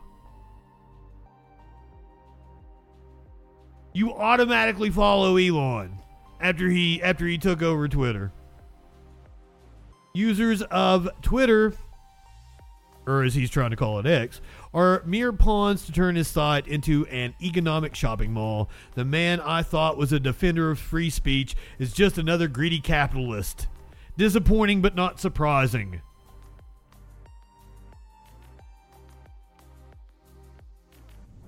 Do you think we're stupid? You think we're fools?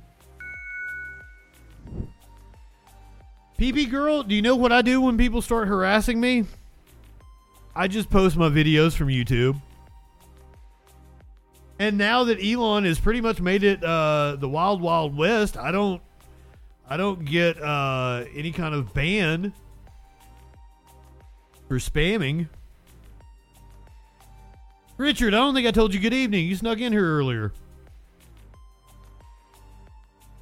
Did Grimes block him? Oh my god. His baby mama blocked him. That doesn't shock me though. Thank you, Grimes. Apparently, Grimes is coming to her senses. I lost a lot of respect for her while she was dating Elon Musk. Or married or whatever their relationship. I it was a something. I don't know. I like Grimes. Grimes, uh, now, I, as far as I know, is still in a relationship with Chelsea Manning. Yeah, uh, as far as I know, she's she's still with Chelsea Manning, which cool. I can get behind that couple. They seem cute. I really like Grimes' music. Though I think somebody shared out a meme one time that was like Grimes looks like uh, she smells like nickels and sulfur or some shit like that. Oh, that made me laugh. While we're on the subject of music, the Wokes are coming for Queen. Woke Gone Mad. Classic Queen song dropped from Greatest Hits album. I don't even know how that's possible. Like those Greatest Hits albums, the double the double disc set, one's like uh one's like burgundy and one's like a navy blue. Cause I had both of them. Fucking Queen's awesome. Uh, oh, I guess they're doing a re release. A new version of Queen's 1981 Greatest Hits collection was released earlier this month on Yoto, an audio platform aimed at children. Then why does it matter? What? So they didn't think the song Fat Bottom Girls was appropriate for a children's platform. These are the same people that are like drag queens or grooming children. Are you kidding me? It's the ideal introduction to the music of Queen for young music lovers and the perfect cha- uh, soundtrack to kitchen dance parties, road trip sing alongs, bedtime air guitar sessions, and much, much more.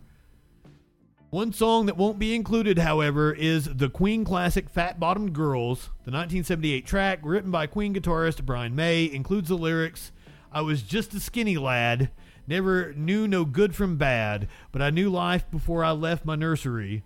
Left alone with big fat Fanny. She was such a naughty nanny. Big women, you made a bad boy out of me. Are you gonna take me home tonight? Music Insider told the Daily Mail that the removal of the song is woke gone mad. It's not the removal, it's just not including it on a kid's platform. Bicycle, bicycle. It is the talk of the music industry, said the insider. Nobody can work out why such a good natured, fun song can't be acceptable in today's society. It's woke gone mad. Why not appreciate people of all shapes and sizes? like society is saying we should, rather than get rid of it.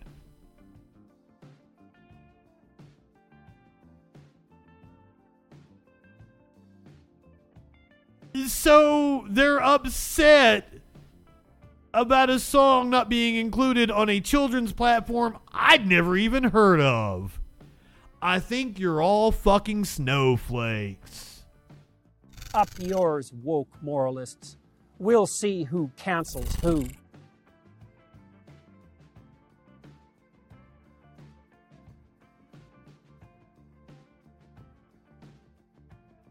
Dumbasses.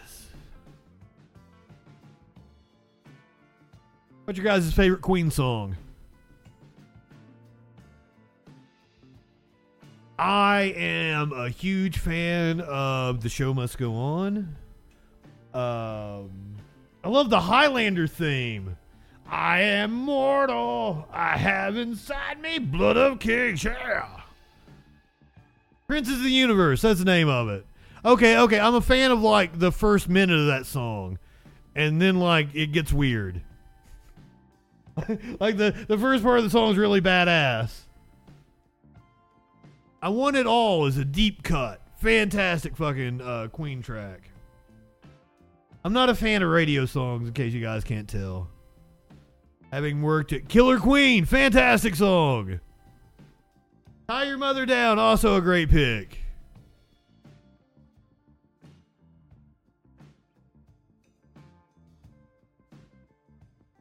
Hell yeah. You want to keep it on music? Let's talk some more music, shall we? I bet you guys have been wondering what the band Trapt has been up to. Trapt, a a favorite of far right chuds. They were famous for the song uh, "Headstrong" back in like 2003. What's Trapt been up to?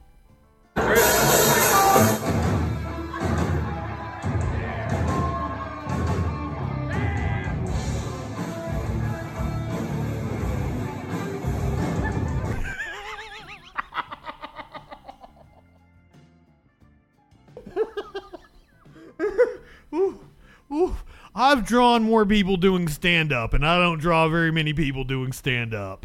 Goddamn Trapt. Oh, the goober's the best part of it. That's my that's my favorite part.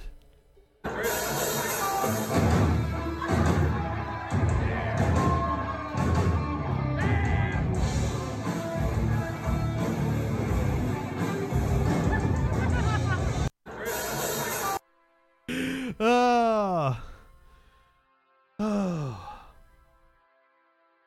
If you don't follow Eve Six on Twitter, you totally should. The uh, the band that did uh, "I Will Swallow My Pride, I'll Choke on the Rhine," but the lack thereof will leave me empty inside."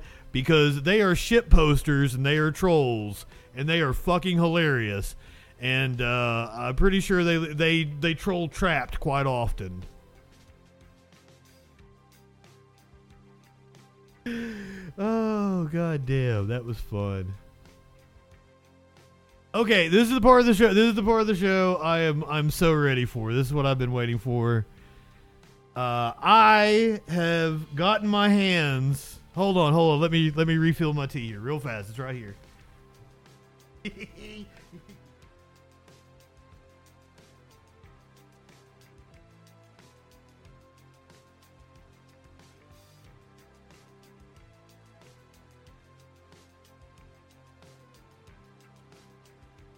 So on last night's stream, we uh, covered PragerU CEO. I don't even remember what her name is now, but she was upset about TYT's coverage of PragerU And I didn't think TYT did a good job of countering PragerU. I think I did a much better job. That clip's up on the YouTube. Totally go check that out. But today, today I actually was able to get my hands on a sample copy of a PragerU history test. A history test that they're going to be administering in Florida. Are you guys ready? We're going to find out if we can pass a PragerU class in a Florida school. I might, I might be wrong. It might not all be history. It might be uh, uh, more uh, gen ed. But we are going to find out if we can pass a PragerU class in a Florida school. Oh, oh, oh.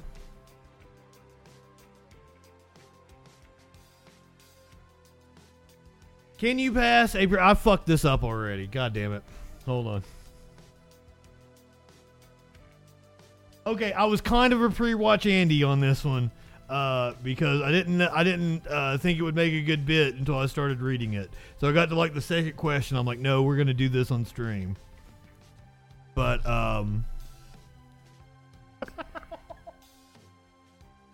I do suck. I do suck. But the rest the rest of the test I've not taken. It's gonna be it's gonna be but but, but like I'm gonna cut this for YouTube and like nobody else is to know that I've already seen the second question. I'm going to try to uh, um, recreate my reaction last night when I saw the second question. So, for all intents and purposes, I have not seen this yet. All right, let me let me let me do the the setup again. I'm not high enough for this shit. Hold on, hold on. This is the onion, by the way. This is the onion. This is the onion. No, seriously, I only read to the second question. I fucking died laughing. I'm like, we're doing this on the stream tomorrow. So we'll we'll see what happens after the second question.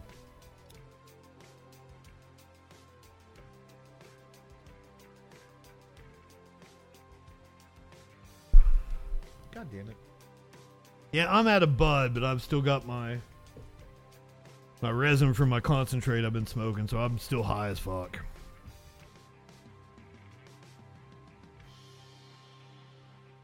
Last night we covered the CEO of PragerU. She was very upset about the Young Turks coverage of PragerU's curriculum being accepted in Florida schools.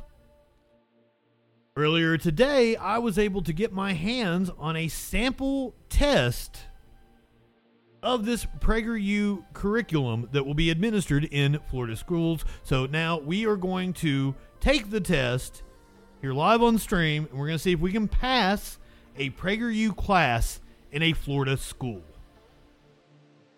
If everyone is ready, can we pass a PragerU class in a Florida school? Approximately when was our solar system formed? Uh, I believe it's about 40 billion years ago. The solar system's about 40 billion years ago. The fourth day. Fuck. Got it wrong. God damn it. One down. The cruel network of transportation that ripped black people from their homelands was called. I don't know exactly the phrase they're looking for. It could be the mid Atlantic slave trade, it could be chattel slavery. The Underground Railroad.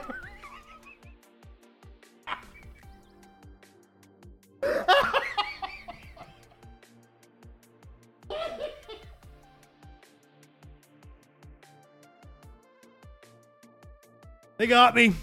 They got me.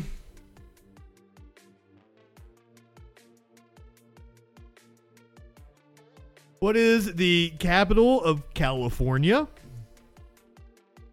I do believe it's Sacramento.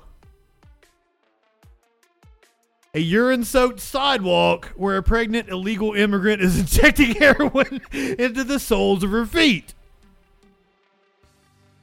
Fair enough, fair enough. I got that I got that one wrong. If Johnny if Johnny has four apples and he gives one to Jane, what does Johnny have left? Three apples?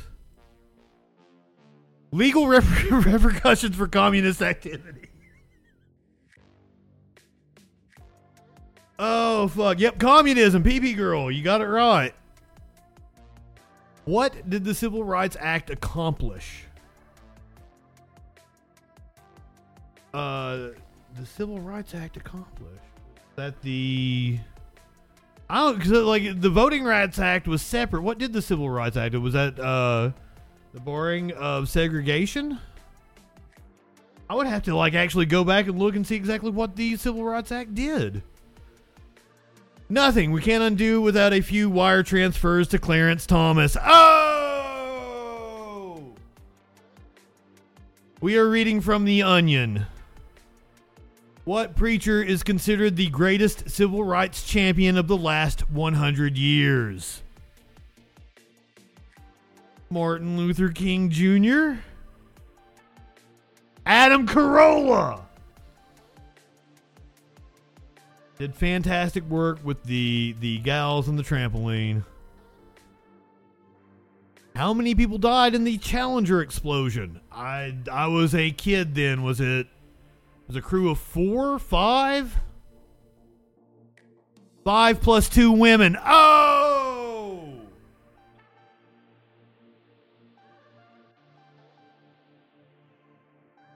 Oh god damn. You were close clinically. What is a man? Someone with predominantly masculine traits. Man is someone who is assigned respect at birth. Ooh. Indeed, indeed. According to U.S. constitutional law, what is the separation of church and state? That Congress shall make no law respecting the establishment or free exercise thereof of religion. More of a suggestion than a hard and fast rule.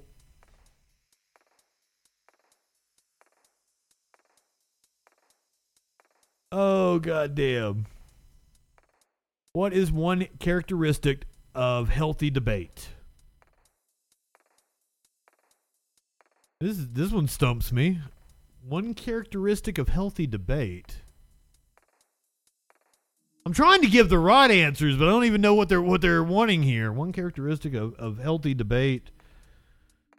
Uh, hearing the other side out, um, steel manning your opponent's argument. I don't I don't know. Feigning ignorance and indignation. Yep, yep, yep, yep. That sounds about right. Decorum decorum would be a a uh, much more concise way of saying what I said. Who shot Abraham Lincoln? John Wilkes Booth? Hillary Clinton? Old Hurricane Hill Dog up in here. That makes sense. But Hillary didn't actually shoot uh, Lincoln.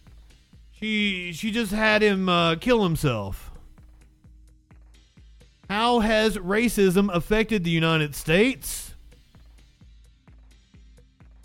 Detrimentally? Systematic discrimination has put serious roadblocks in place that protected the natural hierarchy of uh, the races from being torn down by hateful progressives.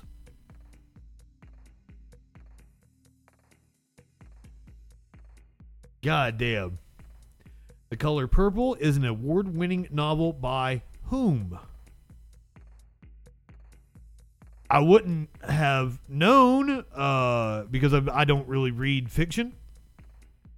Uh, it's on the screen though. It says Alice Walker. That was the that was the movie with Whoopi Goldberg, right? Or no, that was that was Ghost. No one, no such book has ever existed, nor can ever exist in the future. Critical race theory. John plans to leave his house at 10:15 and travel at 50 miles per hour. Jane plans to leave her house at 9:30 and travel 60 miles per hour. Who travels further in 2 hours? I am horrible at math. You take your 33 and a third chance minus my 25% chance, and you got an 8 Wait a minute. chance of winning. Wait a minute. Who travels further in two hours? That would be the person traveling at 60 miles per hour. That would be Jane. John, Jane cannot leave her house without a chaperone.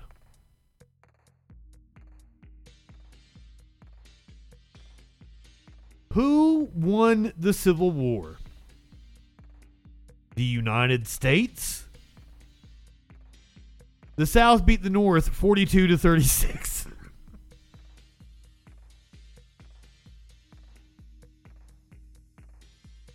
Why is socialism flawed?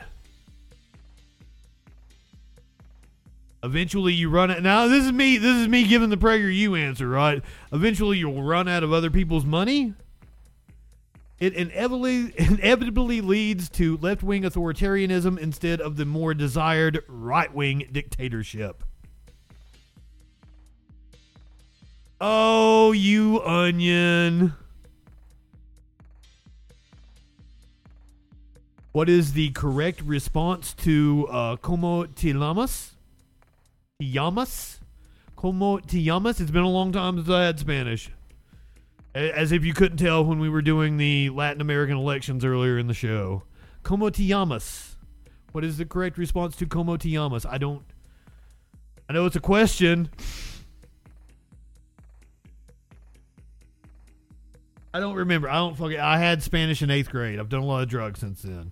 Uh, the correct response is go back to your own country. Following a report with ICE. Close enough.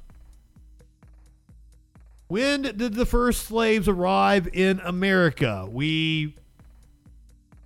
The 1619 Project, we covered this the other day. 1619 was when the first slave was sold. Sold in the U.S. In 1820, with the first in, with the first influx of the Irish.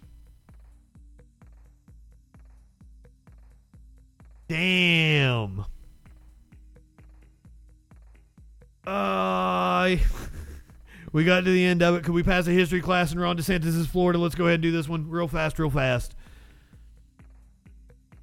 What was the Civil War fought over? Uh, states' rights. The North attempting to turn the South trans. Oh. What does the term segregation mean? Uh, separate but equal. Doing what's right in the face of adversity. What are the two sexes? Uh, Republicans and commies? Male and alpha male. Who was the first woman to serve on the Supreme Court? Uh, it is uh, Sandra Day O'Connor. Sandra Day o- Sandra Day O'Connor, though there's no way to be sure as no one ever checked her genitals.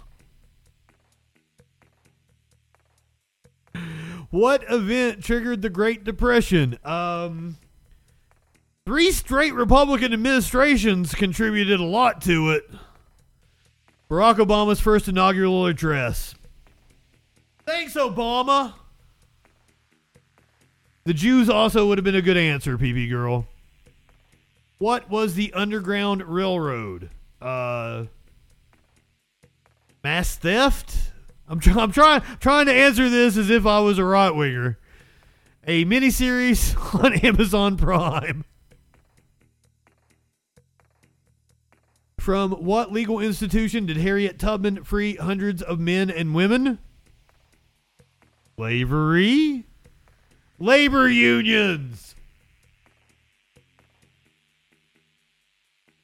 How does it feel to have your education and future exploited in order to juice the presidential aspirations of an ideologue? Just another day in Florida? Honestly, not great. How many justices are on the Supreme Court? Um. Uh, four and five potatoes. Five cucks and four minority hires. Oh!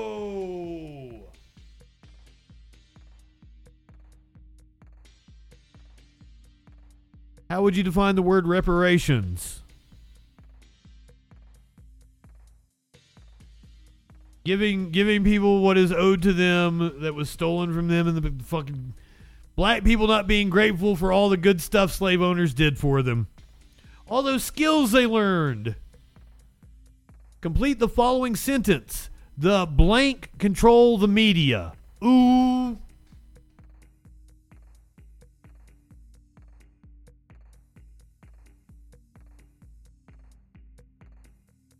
Acceptable answers include Jews, Soros family, Jewish cabal, you know what's.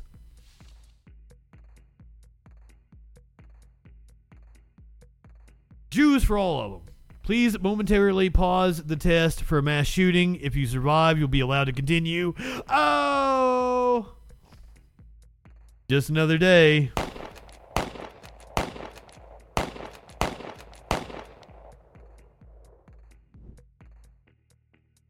Question African Americans. Answer CRT. No! What is the state bird of Florida?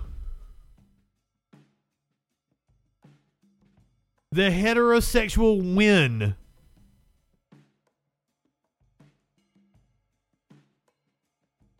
Why was Florida founded?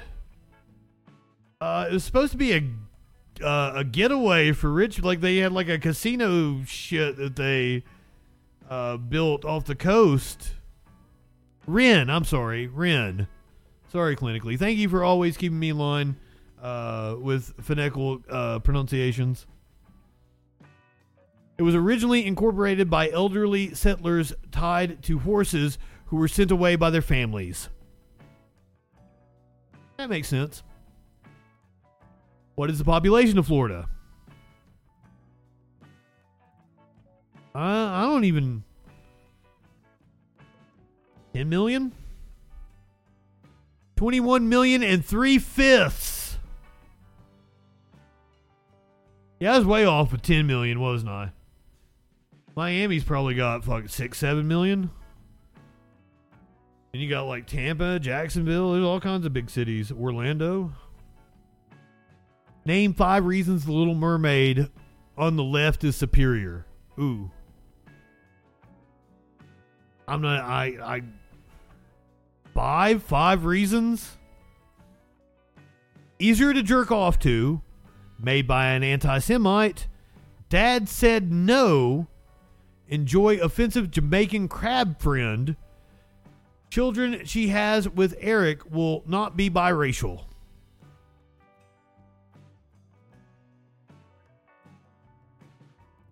Ow. Yes i do prefer hand drawn Question Ronald Reagan. Answer Ooh, no. Kill it with fire. Good boy, happy, good, nice boy. Love, good boy. Yes, Ronald Reagan. Yes, yes, good, lovely boy. Who was the 45th president of the United States? That would be uh, Donald Trump. Look, I'm not going to get in the mud with any political opponent about a will they or won't they gotcha question. The mainstream media wants to distract from the real issues. Our cities are on fire. Uh, wait a minute. Fucking 45 is Biden. I'm sorry. The mainstream media wants to distract from the real issues. Our cities are. That makes the fucking question uh, or the answer make a lot more sense. Enough is enough. Let's make a government that works for us rather than just the coastal elites. Isn't it crazy and a national disgrace what these wokes, wokists are doing to our country. Seriously, can we not even form a nuclear family anymore without some pinko college uh, professor trying to? This bitch went on way too long. I shouldn't have done the second part. I shouldn't have done the DeSantis quiz. God damn! This the school shooting bit was pretty funny though. I'll give it that.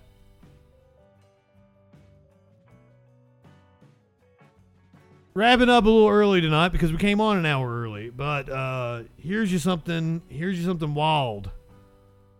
Here's the rarest giraffe on Earth. World's only spotless giraffe born at Bright's Zoo. The public has been asked to help name her. And if you would like to, Giraffe Mick Giraffe Face is probably going to win because you're asking the internet you would like to participate,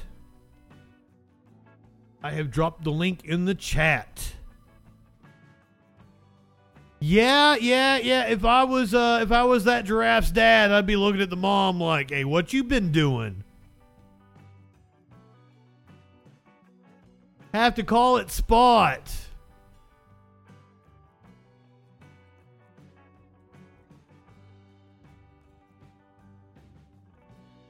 Look how cute it is.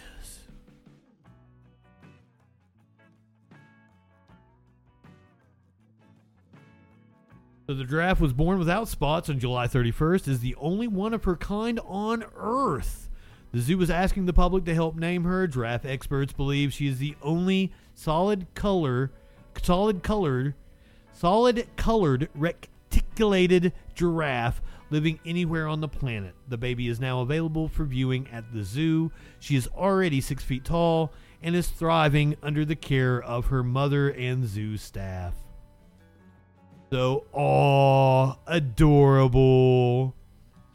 Go ahead, light one up, tip one back. It's all right to have a little fun before you hit the sack. I'm Justin Freakin. We will see you tomorrow night on the Troll Patrol live.